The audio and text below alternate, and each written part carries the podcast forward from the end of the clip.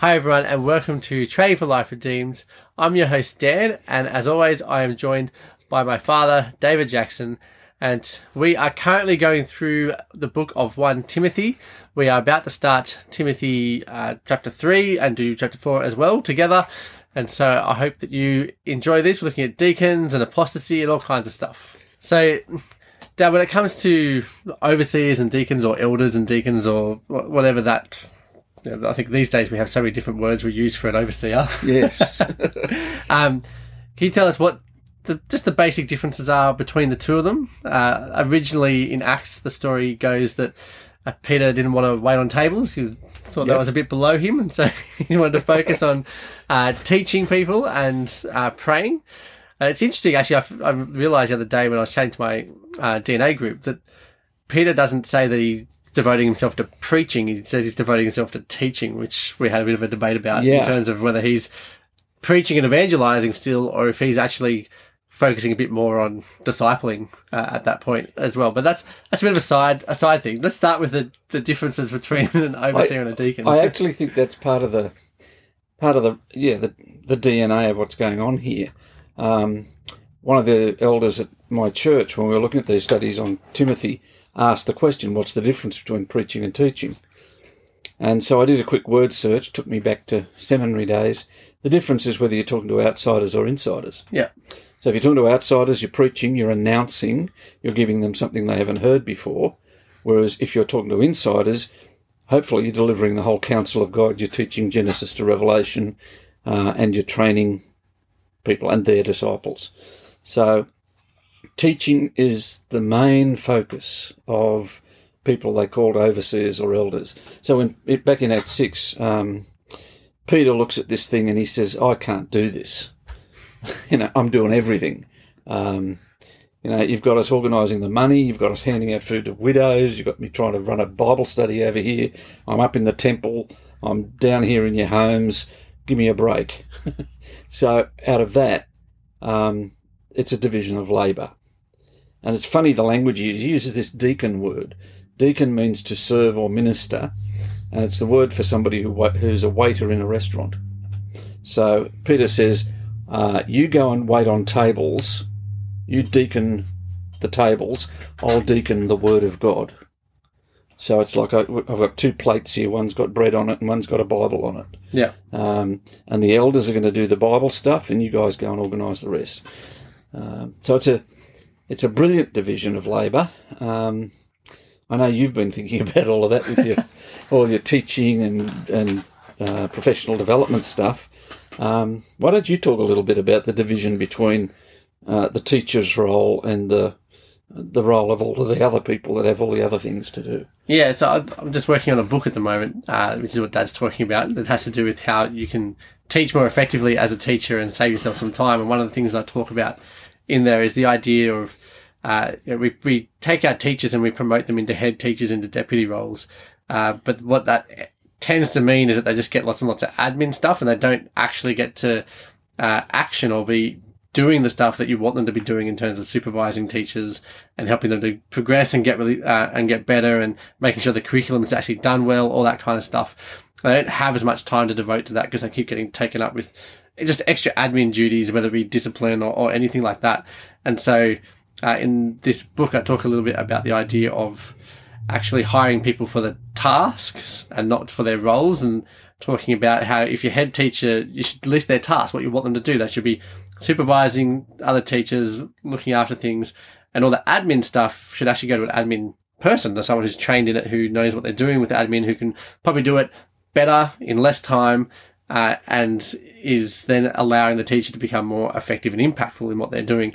And so you see that a lot in business too. You know, your big CEOs and stuff, they all have executive assistants and personal assistants to help them to make sure that they are actually being as effective as they can be in their leadership or and that kind of stuff. And they'll actually delegate a lot of the management type stuff to another person.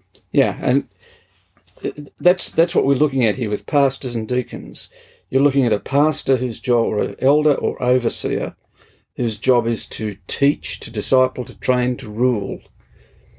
And they have to be exemplary people. Um, you, you appoint the wrong person in that role, uh, and the whole church falls apart. Um, and he says, you know, somewhere along there, you strike the shepherd, the sheep scatter.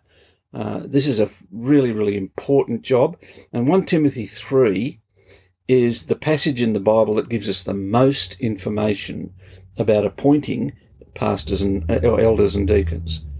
Um, but the deacon, I think, is the most undervalued job in the church. And I don't think our churches have grasped the power of appointing deacons. Uh, and I, that that would take us back to Act Six again, wouldn't it? Hmm. Um, but this whole concept of, um, you know, why? How can you expect the person whose job is to rule the church and teach the church the Bible, and expect them to be the one that engages the wider community? It's the deacons that engage the wider community. Yeah. And because they're the ones out there opening doors and getting into people's homes with service and ministry and getting to know the neighbours and all the rest of it. And they are the ones who then bring the teams together of the believers in the church to go and do the work of ministry. Uh, the problem is we set up these, what I would call welfare ministries out in the community, and then we hire non Christians to do it. So we set up a Christian school and you hire non Christian teachers. You set up a, a nursing home and you hire non Christians to work in there. And we're discovering that if you go back to Act 6, those deacons were articulate spokesmen for the faith.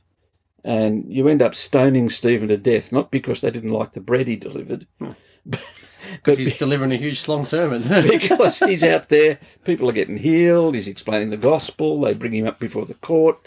Uh, the, the, the deacon who does Meals on Wheels is smarter than the whole Sanhedrin when it comes to defending the, you know, the Bible. Uh, the, the, these are these are not inferior roles.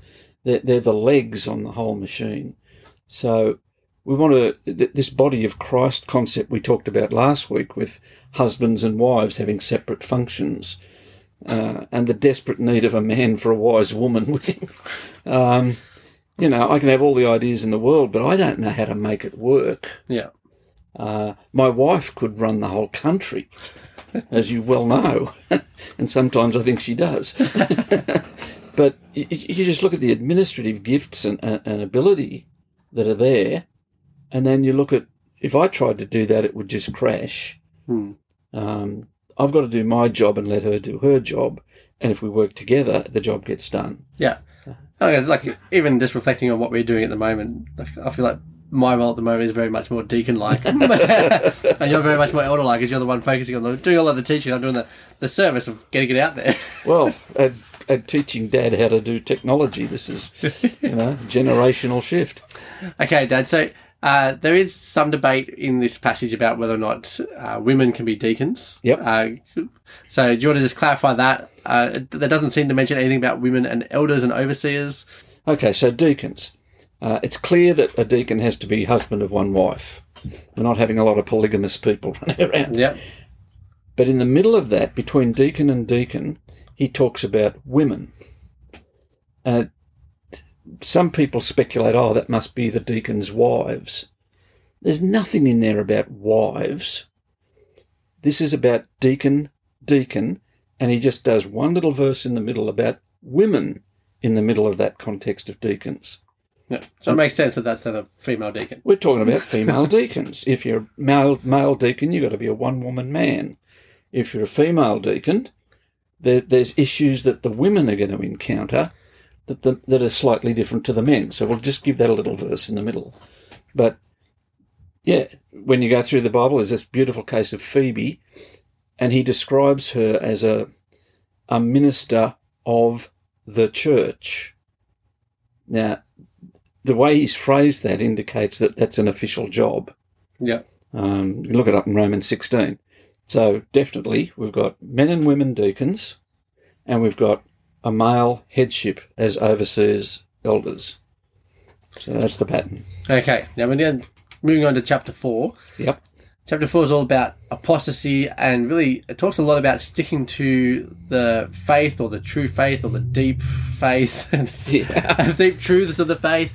Uh, so, Can you explain what, what's he referring to? Like, people would. uh, Does that just mean all of the Bible? Does it mean just certain sections of it? Like, what what are the, these key truths that are being passed on? Because it's, it's kind of a recurring theme throughout Timothy. This this aspect. Yeah, you, you when, when you get these false teachers, I mean, Jesus said, in the last days you're going to get false prophets and false teachers. Well, you know, we're full of them. Yeah. Um, they're, they're all around the place, and if you get on the internet, they're almost impossible to avoid. So it's out there.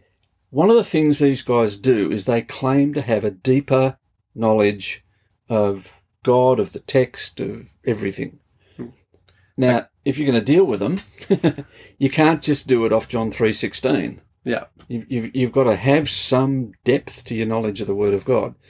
And what Paul, if you look at what Paul's telling Timothy to do, um, he's got to focus on uh, teaching at greater depth than has been happening in Ephesus.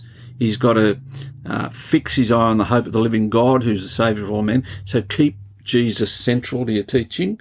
You know, you don't go off and do the whole Bible as a Aesop's fables or a Mother Goose. You know, that's not the moral of the story. It's about Jesus. And then he does this little thing, um, which I really like. Give attention to the public reading of Scripture, to exhorting and teaching.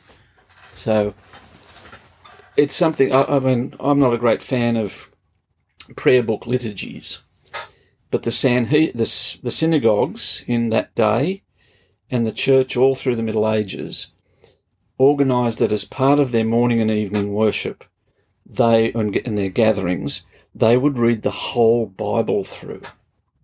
At once.